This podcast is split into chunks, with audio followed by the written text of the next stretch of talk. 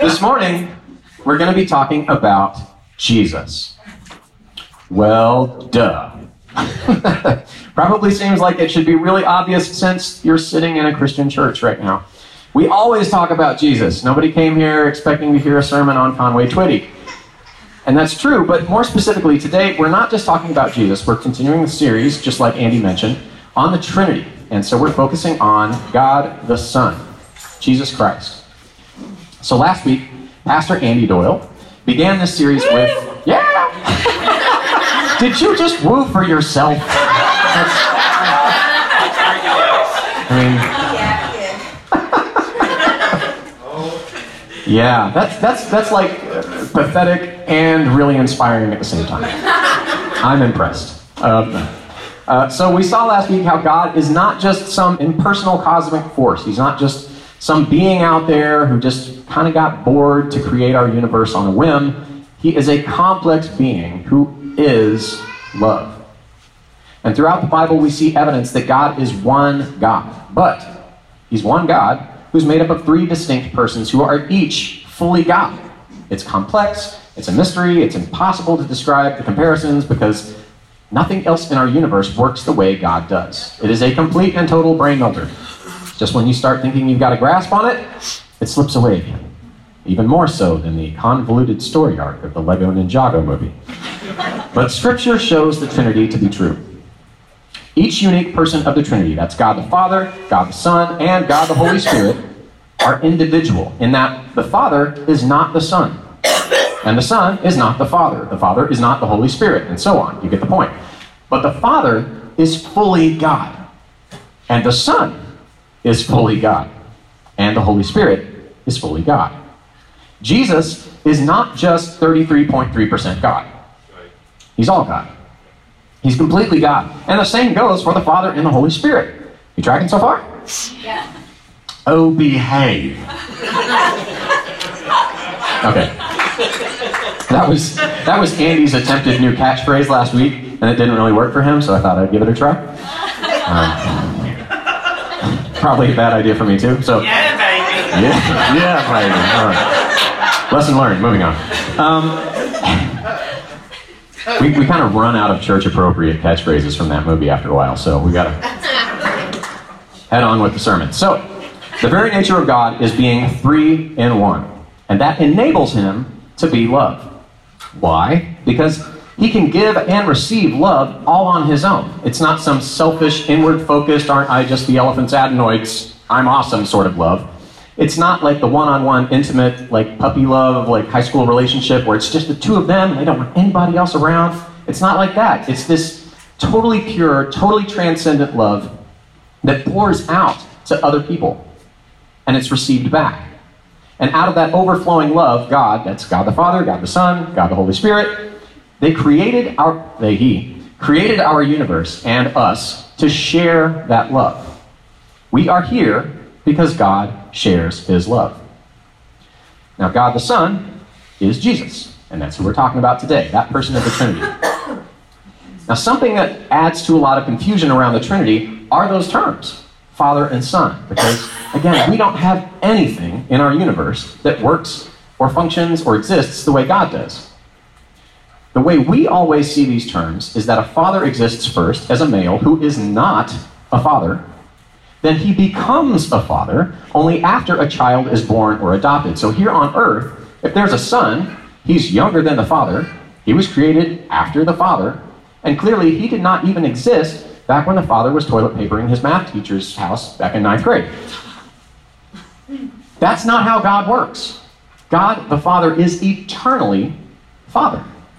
There was no point when he wasn't Father God. Jesus is eternally the Son. There's no time when Jesus wasn't God the Son. There was no time when the Son didn't exist, so that means there was no time that the Father wasn't a Father. So there was no point when Jesus was not God the Son. And oh, look, I've gone cross eyed. So, why this terminology? Why Father and Son if it's so confusing?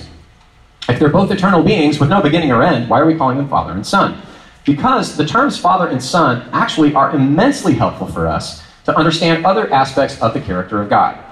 And we're going to get into that a little bit later. But The point to start from is God's fatherhood has no beginning or end, and Jesus' sonship has no beginning or end.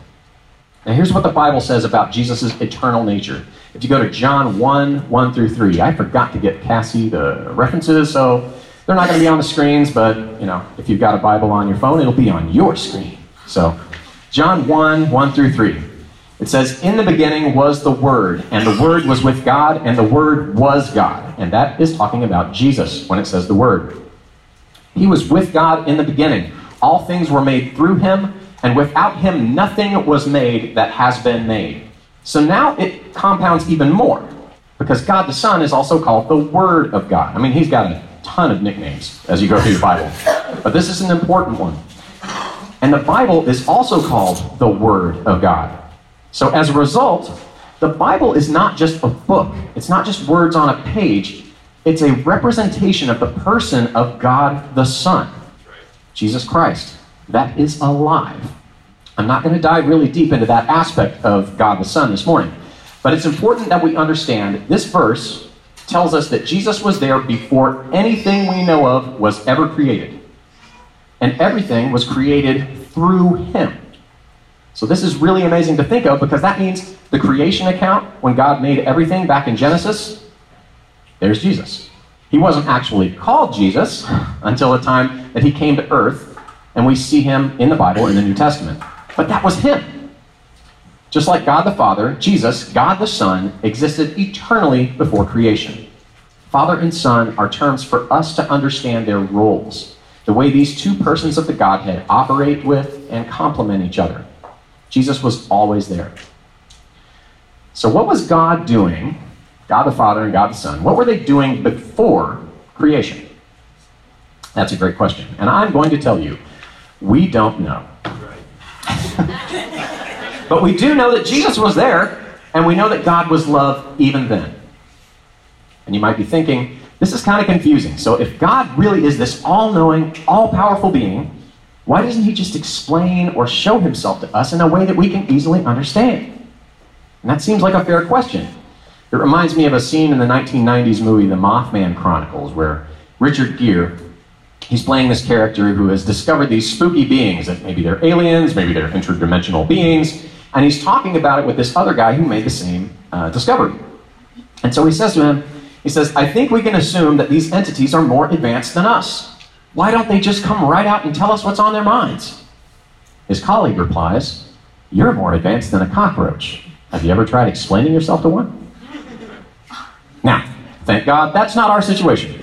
Our God does not consider us lowly cockroaches. he is loving, He loves us, and He has a deep desire for an intimate, compassionate, family level relationship with every single one of us. The gift of His Word, the Bible, Jesus coming to live on this earth and relating to us directly as one of us, and his communication to us through the Holy Spirit are him reaching out to us, inviting us, explaining himself to us, drawing us into learning and knowing more about him. It's just that we don't have the capacity, with the limitations of our earthly brains, to wrap our minds around the majesty and the complexity of what God really is. But it is a work in progress, and he invites us into it.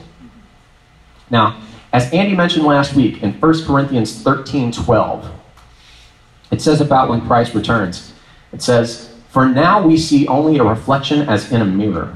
Then we shall see face to face.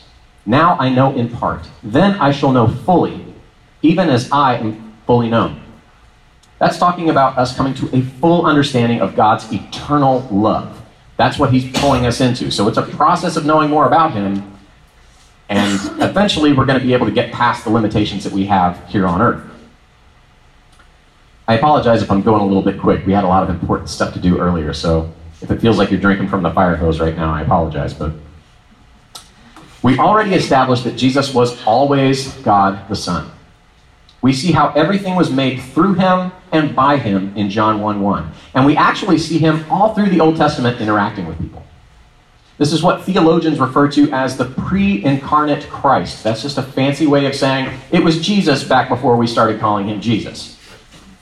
So here are some examples to back this up. In John 1:18, it says, No man has ever seen God at any time except the one and only Son, who is himself God and is in closest relationship with the Father. This book of the Bible is a New Testament gospel about Jesus. So obviously, people had seen Jesus before, they'd seen the Son. It's saying that nobody has ever seen God the Father. Well, 1 John 4:12 also says, "No one has ever seen God at any time. But if we love one another, God lives in us, and his love is made complete in us." Now, in contrast, the Old Testament says that Moses met with God face to face. It also says that God told Moses, You cannot see my face, for no one may see me and live. It says that Jacob saw God appearing as a man. It says Samson's parents were terrified when they realized they had seen God. But later in the Bible, it says no human being has ever seen God the Father except Jesus. So what gives? Popular opinion is these appearances of God in the Old Testament were Jesus. It was God the Son. He's God the Son. So if he shows up and says, Hello, I'm God, and I love you, that is a 100% accurate statement. Somebody could come away and say, I just saw God, because he's God the Son. That's a different personage than God the Father. So it's quite possible that he was all through the Old Testament. There are a lot of people who think he was even the one who was in the fiery furnace with Shadrach, Meshach, and Abednego. Even when he wasn't literally appearing in the Old Testament, God the Son was still being talked about all through the Old Testament in prophecy after prophecy describing the coming Messiah who was going to bring salvation for humanity because of God's love for us and his desire to fix our brokenness. So the point is, Jesus was around and he was involved in the course of human history from the beginning, before the beginning. He was leading us, guiding us, protecting, loving people from the very beginning and before. Now, Father God is love. And it was out of this overflow of love that he created our universe to further share that love with us. Now, God the Son is love, just like Father God is. And it was out of His love that He came to earth to rescue us and expand the family of God. He wants to grow the family, He wants to share the love. That's their motivation. C.S. Lewis wrote, I like C.S. Lewis a lot. You might have heard of him. A bunch of other Christians kind of turn into fanboys of his as well. Something he wrote says, The whole offer which Christianity makes is this that we can, if we let God have his way, come to share in the life of Christ.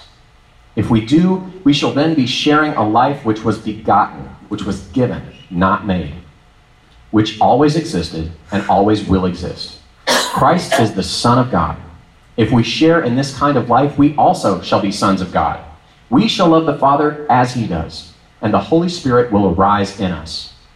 He came to this world and became a man in order to spread to other men the kind of life he has by what I call good infection. Every Christian is to become a little Christ. The whole purpose of becoming a Christian is simply nothing else getting brought into the family and being like Jesus. Romans 8 15 through 17 says, For you did not receive the spirit of slavery to fall back into fear, but you have received the spirit of adoption as sons, by whom we cry, Abba, Father. That's like saying daddy. It's deep family language. The Spirit Himself bears witness with our spirit that we are children of God. And if children, then heirs. Heirs of God and fellow heirs with Christ. It's putting us onto the same playing field as Him. That's incredible.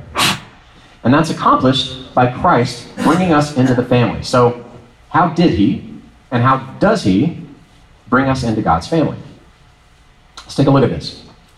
So, first, we're going to do a crash course on why Jesus needed to come. We have all sinned, just like Adam and Eve did. Every single one of us has knowingly sinned. We chose to sin at some point, even though we knew it was against God's wishes. We had a choice in front of us. I can do this, which is what God wants me to do, or I can do this. And we made a bad choice. That's sin. Every single one of us has done that at some point in our lives. Sin horribly broke us and the entire universe. Because of our severe brokenness, we had no hope ever of getting back into a right relationship with a perfect, holy God on our own. So God's rescue plan for us was to send Jesus, God the Son, to come to earth. He was born as a human being like us. He lived a totally sinless life, meaning he was a human who was not separated from God. Yet he sacrificed himself in our place so that we could be saved from, from an eternity apart from our loving Father God. He loves us enough to grant us his holiness and righteousness, and because of that, we get back into right standing with God again forever. Hallelujah. That's the gospel. That's good news. So, the fact that Jesus is an eternal being, the fact that he has always been there even before time began, we have to take that from Scripture, or we have to take that from receiving a revelation from the Holy Spirit about that.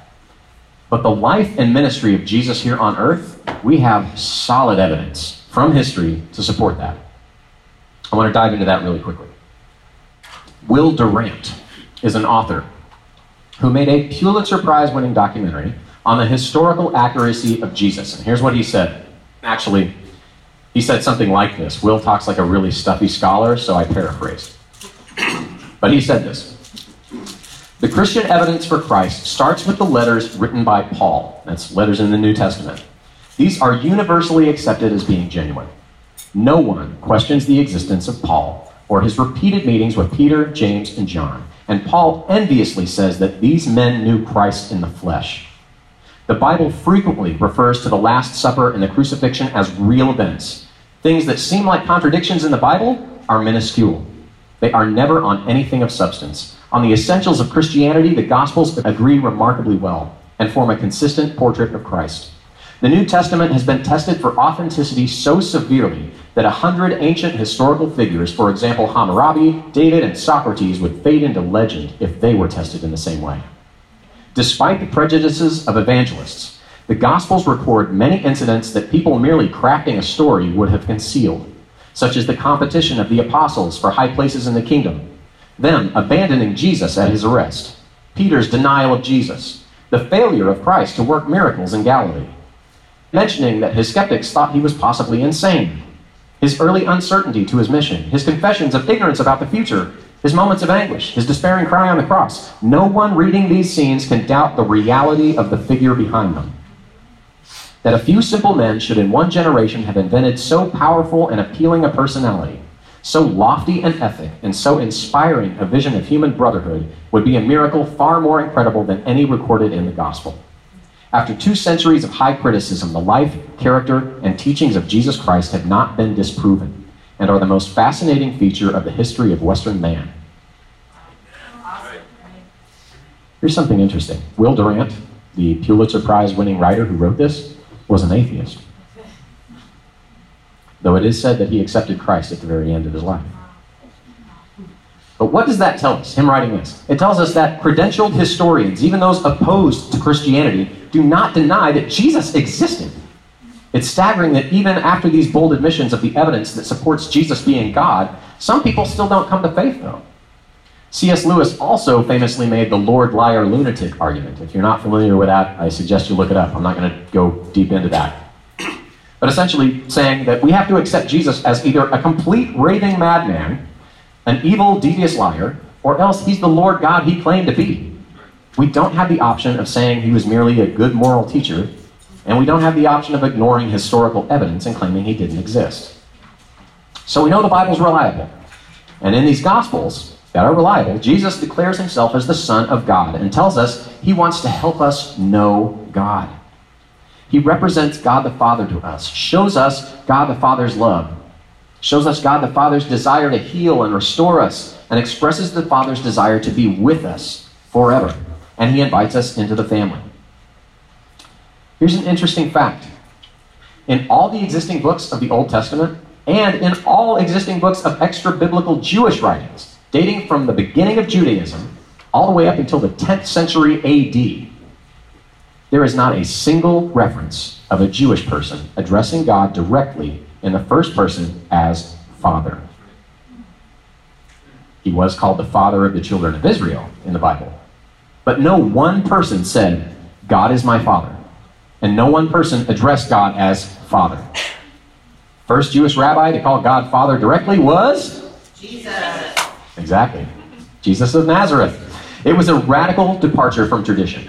And in fact, in every single recorded prayer we have from the lips of Jesus, except one, Jesus calls God Father.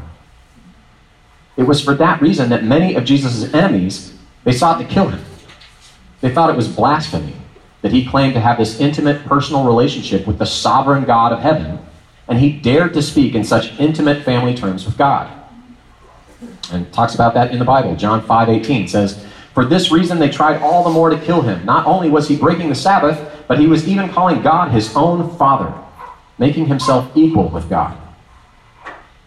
What's even more radical is that Jesus says to us, when you pray, say, Our Father. That's the Lord's Prayer. Calling God Father, by Scripture's notation, is to claim we're in His family and, in a way, on His plane, equal to Him.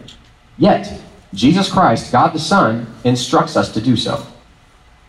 The disciples asked him, He said, How should we pray? And he said, First off, start off by saying, Our Father. Call God Father. He has given us the right and the privilege to come into the presence of God and address Him as Father because He is our Father. He has adopted us into His family and made us co heirs with Jesus when we put our faith in Him. Now, why did Jesus have to come to earth and do all of this stuff to add us to the family? Couldn't we just pray to God the Father, ask for our sins to be forgiven, and then we're in the family? And everything's right with the world? No. Why? Because forgiveness and salvation are two totally different things. Remember, our sin broke everything. So, here's an analogy. It's like if your dad gave you a private jet for your birthday. Yay! there are a lot of uh, televangelists that that's a real dream for them. All right. Um, he said, Your dad gives you this, this jet. He's like, Happy birthday. But don't push this button while you're in flight, or the engines are going to drop off. Okay. Not going to address the poor design choice for that button even existing, but you take off, and halfway through the flight, you kind of start thinking, I don't really like being told what to do, and I doubt the engine's are really going to drop off. I mean, who would even design a plane that way? And so you press the button. The engines detach, and they careen to Earth, and now your jet is going to crash. Quickly, you pull out your cell phone, you call your dad and say, I have made a terrible mistake. I'm sorry. I pushed the button you told me not to. I'm about to die here. Please forgive me. He responds and says, Okay, I'm disappointed. I'm hurt that you didn't trust me, but I forgive you. Our relationship is restored, and I will never hold this against you. Your relationship's mended. Does that fix the plane? No, you are still going to plummet to your death. when we sin against God and ask forgiveness for our sins, we are forgiven. But it can't just end there.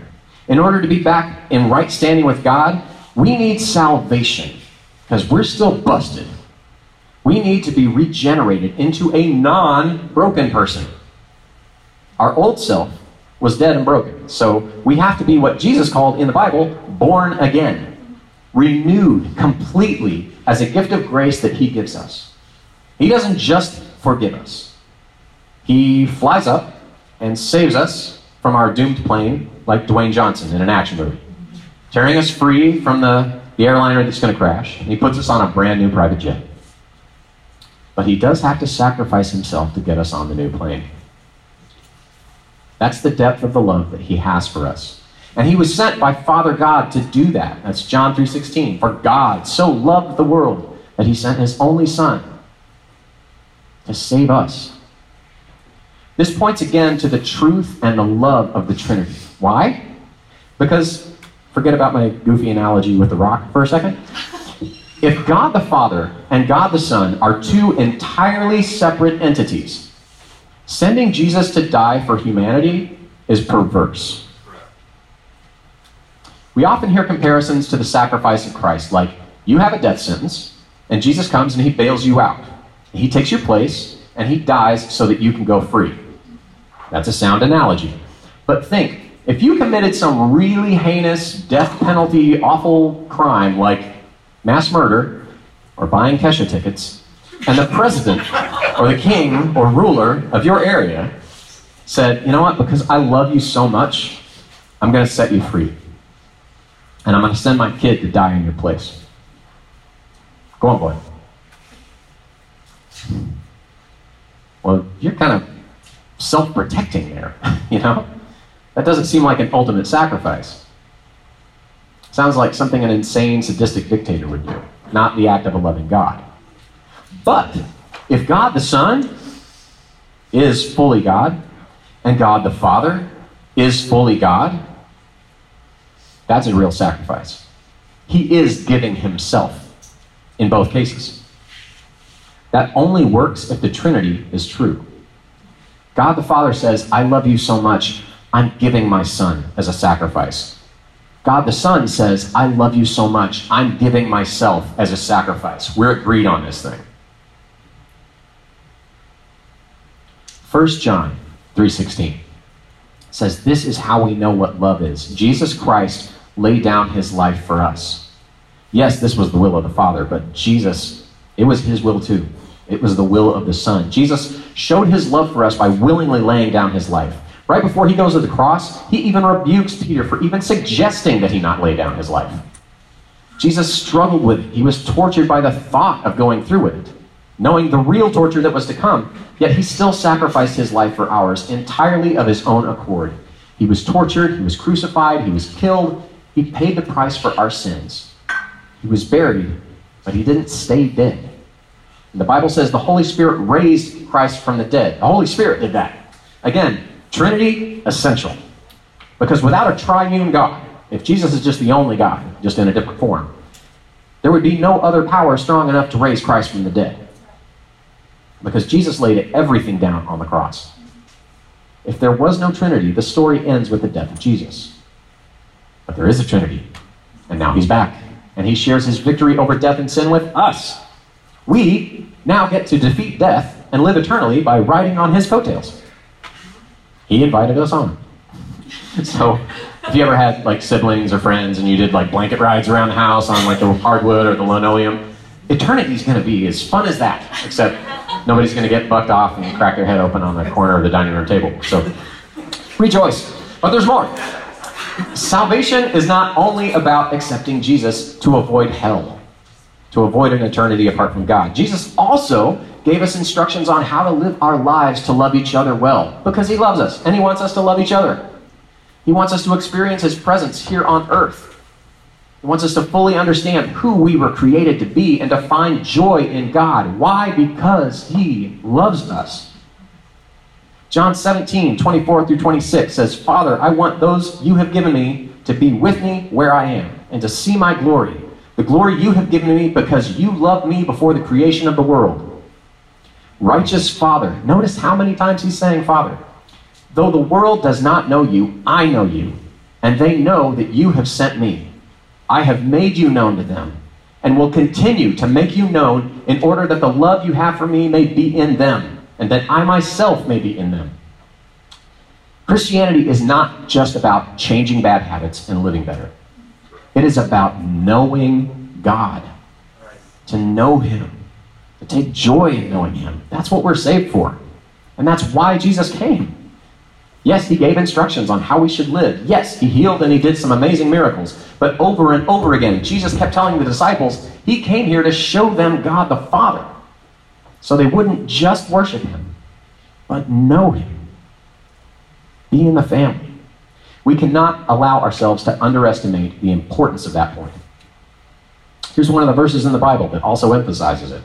Matthew 7 21 through 23 says, not everyone who says to me, Lord, Lord, will enter the kingdom of heaven, but only the one who does the will of my Father who is in heaven. Many will say to me on that day, Lord, Lord, did we not prophesy in your name, and in your name drive out demons, and in your name perform many miracles? Then I will tell them plainly, I never knew you. Away from me, you evildoers. He's not just looking for obedience. In Luke 8:28, we see how there's a demon-possessed man who obeys Jesus. The demons speak to Jesus. They acknowledge he's God the Son. They call him by his rightful title. They bow down before him. Then they obey his commands. We see that even the devil can seem submitted to God, but there's no relationship there. Obedience to God is not the end all be all. We have to know him. And he invites us to do that. Knowing him is to know true, overflowing, absolute love. Every person of the Trinity is love. God loves you. God the Father loves you. God the Son loves you. The Holy Spirit thinks you're just okay. no, no. The Father loves you. The Son loves you. The Holy Spirit loves you more than you've ever loved anything. More than anybody has ever loved you ever. Even your mama. He loves you. True story. Uh, I need to not say things like yo mama. All right. Um, well, too white. Um, where was I? All right. So the person of Jesus, God the Son, shows us how far God will go to prove his love for us and provide us a way to be near him forever. There is nothing he would not do to show his love for you. I'm going to say that again. The person of Jesus, God the Son, shows us how far God will go to prove his love for us and provide a way for us to be near him forever. There is nothing he wouldn't do to show his love for you. Okay, so let's say you get that. Jesus came to earth, he sacrificed himself, he rescued us, then he ascended into heaven and now sits at the right hand of the Father God forever. So now what? Is he done? Well, we, we read the Gospels to find out what Jesus did here on earth. After he ascended into heaven, if we want to know what Jesus is doing on earth right now, we look at the church. The church is the story of Jesus here now. But we're not just supposed to watch what he's doing, we're not just supposed to be spectators. He's called us to be part of his work. He's chosen every single one of us, every one of you, to be part of it. He's given each one of us specific gifts that we are to use within the church to accomplish His purposes on the earth. And the way we do that is with the help of the Holy Spirit, which Pastor Andy is going to be speaking about next week at the retreat. So come get part three. Hopefully, there will be fewer Austin Powers references. Anyway, if you have not yet received the salvation that Jesus offers, if you have not yet known God or started the journey of knowing God, if you've not yet felt like you've received that love, if you want to know that you're not just forgiven for your sins, but that you're reborn, you're regenerated, what's broken in you gets fixed, and you're made right with God, eternally saved, please, we're going to have some people up front as we do this last worship song. We would love for you to come forward and talk to somebody. We would love to pray with you and help get you in a new private jet figuratively speaking. Let's pray. Father God, thank you so much for sending your son. Thank you for showing us love, proving to us how much you love us. That every person of the Trinity, God the Father, God the Son, God the Holy Spirit, you never stop loving us and seeking us out. We thank you for that, God. And we ask that you would continue to draw our hearts to you, continue helping us to know you better, be who you want us to be, who you designed us to be, to step into the kind of life that you have in store for us, so that we may know you better and know your love better.